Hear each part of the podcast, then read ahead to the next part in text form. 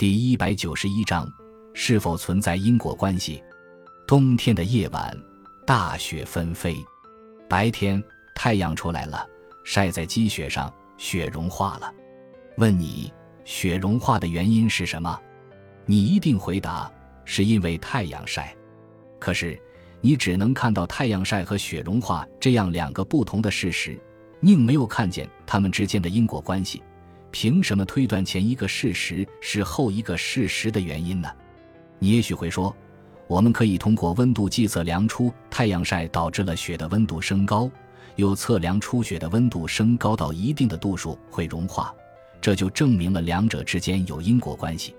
可是，你这样做只是插进了更多的无法感知的因果关系。你能看到太阳晒和温度计的水银柱升高，水银柱升高和雪融化。但你仍然不能看到其间的因果关系，哪怕你搬出显微镜，通过显微镜看到水分子在太阳照射下运动加剧，水分子之间的距离增加，以此来证明太阳晒与雪融化之间有因果关系，我也仍然可以反问你：你只是看到了太阳晒、水分子的运动、雪融化这三个事实，可是你看到它们之间的因果关系没有呢？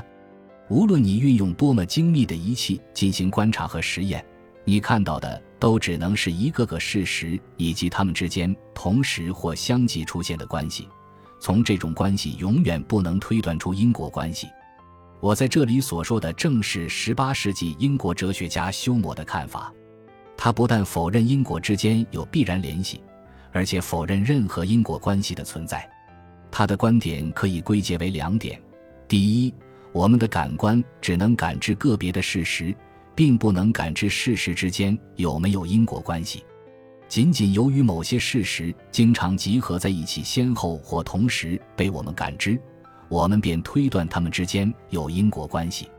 所以，所谓因果关系只不过是我们的习惯性联想。至于实际上是否存在，我们永远也无法知道。第二。所谓因果关系是一事实必然导致另一事实的关系，可是观察和实验总是有限的。